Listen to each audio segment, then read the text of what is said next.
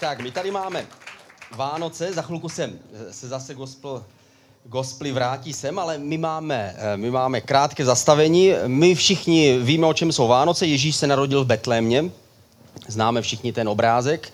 V různých, eh, v různých eh, způsobech. Víme, že Ježíš se narodil eh, v jeslích, že? Narodil se ve chlévě, ale možná nevíme někdy, že Betlém vlastně existuje i dnes, je to dneska město v palestinské samozprávě, ale v té době to byla vesnice, je to 7 kilometrů jižně od Jeruzaléma. A je to starobylá vesnice, která už tady byla staletí a staletí předtím, než se Ježíš narodil, když si dávno se jmenovala Efrata, než, než Izraelci vstoupili do zaslíbené země a ten název, eh, to jméno Betlém, znamená dům chleba.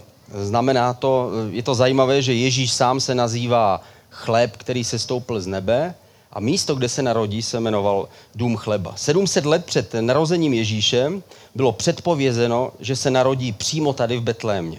Byl to prorok Micháš, který žil 700 až 800 let před narozením Ježíše a ten řekl, ty však Betléme Efratský, maličký mezi judskými knížaty, právě z tebe mi má vzejít ten, jenž bude vládcem v Izraeli. Jehož původ je pradávný ode dnu věčnosti. A tady předpovídá, že Ježíš, ten spasitel, se narodí právě v té vesnici v Betlémě. U Betléma leží takzvané pastýřské pole, anglicky Shepherd's Field, když si, to, když si to najdete na Google, tak tam uvidíte, stojí tam bazilika dneska. A to je místo, kde nejenom, že se pasou ovce a pásli i tehdy, ale bylo to místo, kde se ukázali poprvé anděle, kteří zvěstovali narození Ježíše. Nebojte se, volali, hle, zvěstují vám velikou radost pro všechny lidi. Dnes se vám ve městě Davidově, v Betlémě, narodil spasitel, váš mesiáš a pán. Bylo to zvláštní místo. Na tom místě o tisíc let dříve pásl ovce svého vlastního otce, mladý král David. David byl největší ze všech izraelských králů, zakladatel izraelského království, byl autor, je autor většiny žalmů, které máme v Bibli. A je zajímavé, že na tomhle stejném místě, kde se ukázali těm pastýřům v době narození Ježíše, tam byli ti pastýři, kteří byli ti první, kteří se setkali s Ježíšem, tak tady byl také pastýř. Král David, když byl mladý, tak, tak pracoval jako pastýř. A zrovna na těchto místech, kde pásl ovce svého otce, protože pocházel z Betléma, tak tam někde vznikl ten nejznámější žalm, žalm 23, který je nejznámější, nejcitovanější místo starého zákona. Hospodin je můj pastýř, nebudu mít žádný, nic mi nebude chybět, že na pastvách zelených mě vede a tak dále. Určitě jste to aspoň někdy slyšeli. A ten vznikl někde tady, na těchto místech. David, který byl pastýř, tady mluví o nebeském pastýři, říká Bůh je můj pastýř, když se dívá na ty ovce. Možná, že to nenapsal zrovna tehdy, když tam pásl ovce, ale v každém případě si vzpomínal na tu dobu, kdy on sám byl pastýřem. A mluvil o tom nebeském pastýři. A je zajímavé, že o tisíc let později na tom stejném místě jsou, stejní, jsou také pastýři, těm se ukazují andělé a jako by jim chtěli připomenout ten symbol a říkají, že se narodil Mesiáš, ten jediný nebeský pastýř, ten dobrý pastýř. Hospodin je můj pastýř, nic mi neschází, říká první verš Žalmu 23. Bůh je můj pastýř a vede mne. A když David napsal tenhle Žalm 23, tak to nepsal podle nějaké encyklopedie, jako my dnes se musíme dívat, jak vypadá ovce vlastně a co vlastně žere a co dělá. On to znal přímo ze své vlastní praxe, byl to pastýř a věděl několik důležitých věcí. Na prvním místě pastýř se stará o ovce. A on napsal do toho žalmu. Na zelených loukách mi dává spočinout, ke klidným vodám mě přivádí. On věděl, že pastýř, který má ovce, tak pro ty ovce si přeje vždy to nejlepší.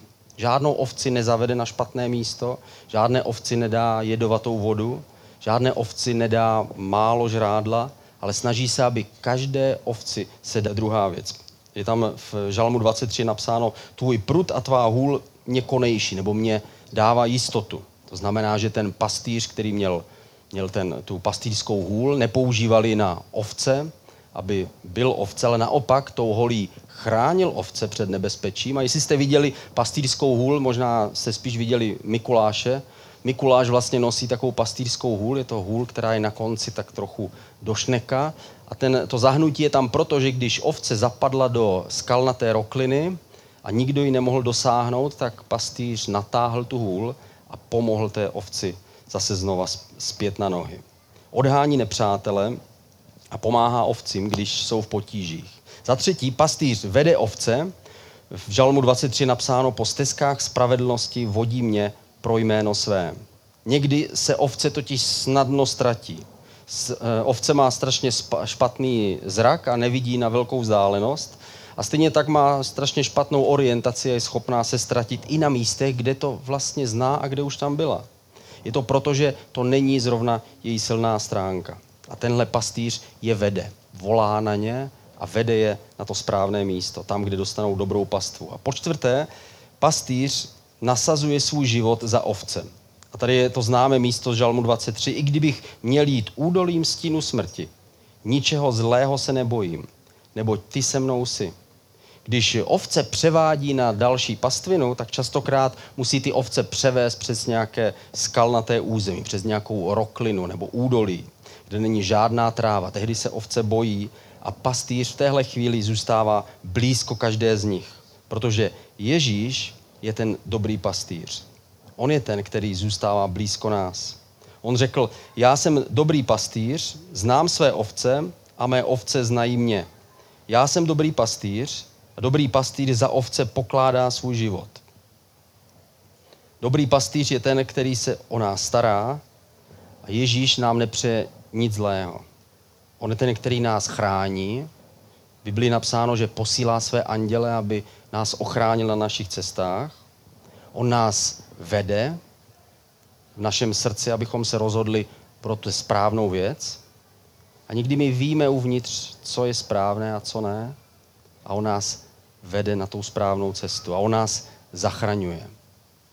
Ježíš jako dobrý pastýř zachraňuje ztracenou ovci. Určitě znáte ten obrázek, nebo jste slyšeli o tom obrázku, kde Ježíš nese na rameni ovci a je to vlastně příběh z Lukášova evangelia, kdy Ježíš říká, že on je ten dobrý pastýř, který zachraňuje tu ovci, která se ztratí, že zanechá těch 99, to stádo, které je v pořádku a jde tak dlouho, dokud nenajde tu jednu ztracenou. Je to v Lukášově evangeliu v 15. kapitole, je tenhle příběh. Vyprávěl jim tedy toto podobenství. Kdyby někdo z vás měl 100 ovcí a jednu z nich by ztratil, nenechá těch 99 v pustině a nepůjde za tou ztracenou, dokud ji nenajde, jakmile ji najde, s radostí vezme na ramena. Přijde domů a svolá přátele i sousedy. Radujte se se mnou, neboť jsem našel svou ztracenou ovci. Říkám vám, že právě tak bude v nebi větší radost nad jedním hříšníkem, který činí pokání, než nad 99 spravedlivými, kteří pokání nepotřebují.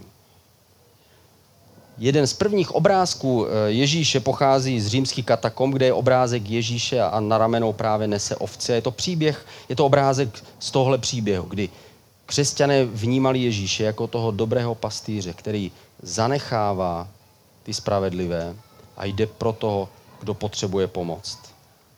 Já skončím tím, že se pojďme se podívat a připomenout ten text Žalmu 23 a zkusme přemýšlet a otevřít své srdce a přemýšlet nad tím textem, který tam je.